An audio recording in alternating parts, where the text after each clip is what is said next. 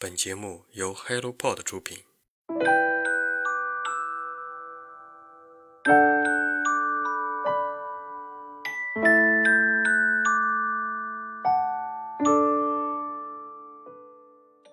Hello，大家早上好，欢迎来到晨间舒适，我是花花。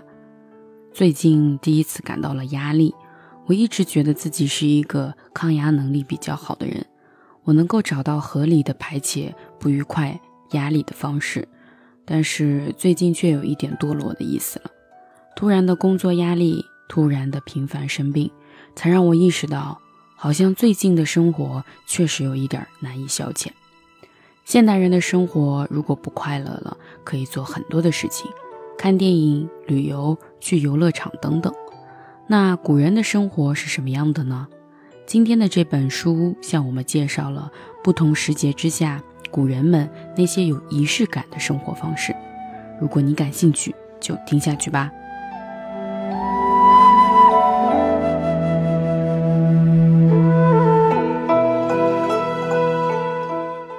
古人生活有意思，作者石继航，出品方凤凰空间。仪式感是我们生活中不可缺少的东西，简单的仪式感让生活变得更加温馨且有情调。它不是需要大费周折，简单的一束花、一个蛋糕，或者是一个漂亮的灯，就让我们简单的生活突然变得有意义了。各种节日，我们煞费苦心。那么古人的生活又是怎样来过着每一个时节或者是节日的呢？书中被分为了四个章节：阳春、长夏、金秋、三冬。开篇讲的就是上元节，也就是我们说的元宵节。没有电视转播，没有微信红包的祝福，他们怎么欢度元宵呢？人们梳洗打扮，即使是足不出户的女子，在这一天也会上街。真正的到街上去猜灯谜、舞龙等等，我们这里也会在元宵节的时候举办这样的活动，但却没有更加深入的体验。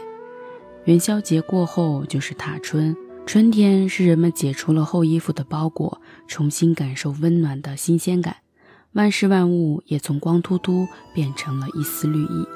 虽然每年都会发芽，但是经历过寒冬后的发芽。每年都显得格外的耀眼和新奇。白居易在《新沐浴》中写道：“夜来新沐浴，肌发疏且柔。宽窄夹屋帽，后续长白裘。求温裹我足，帽暖覆我头。先敬酒一杯，次举粥一瓯。半干半饱时，四体春悠悠。”仅仅是一个洗澡，白居易就能将生活写得如此富有诗意。他关注生活中的细节，有一双善于观察和发现美的眼睛，这让我想到了一直很喜欢的一首小诗：从前慢，从前的日色变得慢，车马邮件都慢，一生只够爱一个人。在繁忙而快节奏的生活中，能够慢下来的生活步伐，享受生命中美好的时光，多么难能可贵。人们总是觉得。别人的生活更加美好。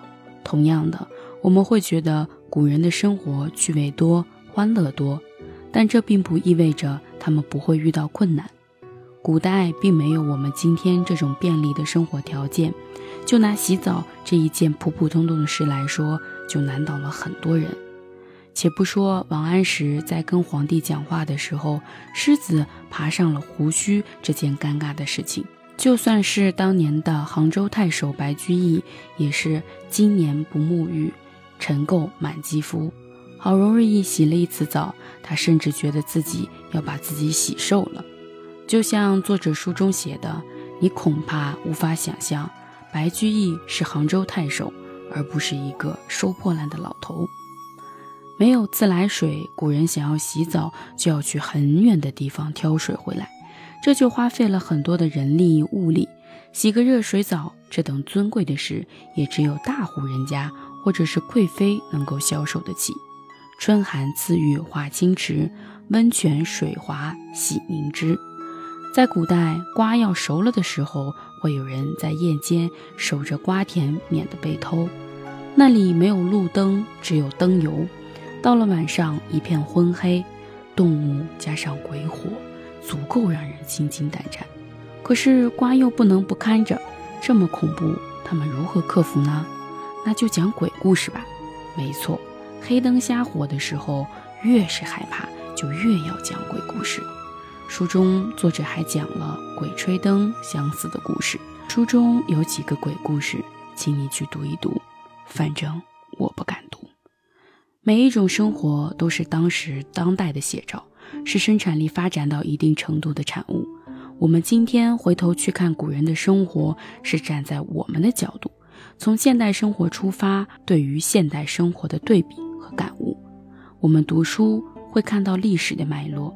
也会看到经典的文字，会看到栩栩如生的故事，也会看到反映当年场景的图画，让我们更加深刻地体会到古人到底是如何生活的。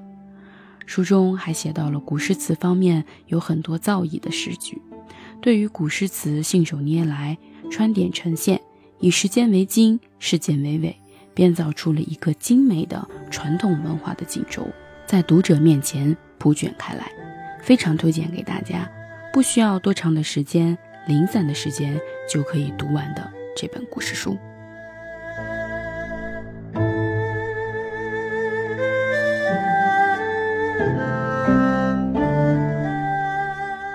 生活嘛，都是有意思的多，无聊的少。下班路上闪烁的彩灯，一路绿灯，以及一眼能够看到的快递。简单的快乐就支撑着我们继续积极生活下去的希望。每个人的生活都是枯燥的，都是平凡的，但你却是独一无二的。今天的好书推荐就到这里。如果你对这本书有自己的想法、看法，欢迎在评论区跟我们留言互动，让我们一起阅读，让阅读成为人生的可能。期待我们下次再见吧，拜拜。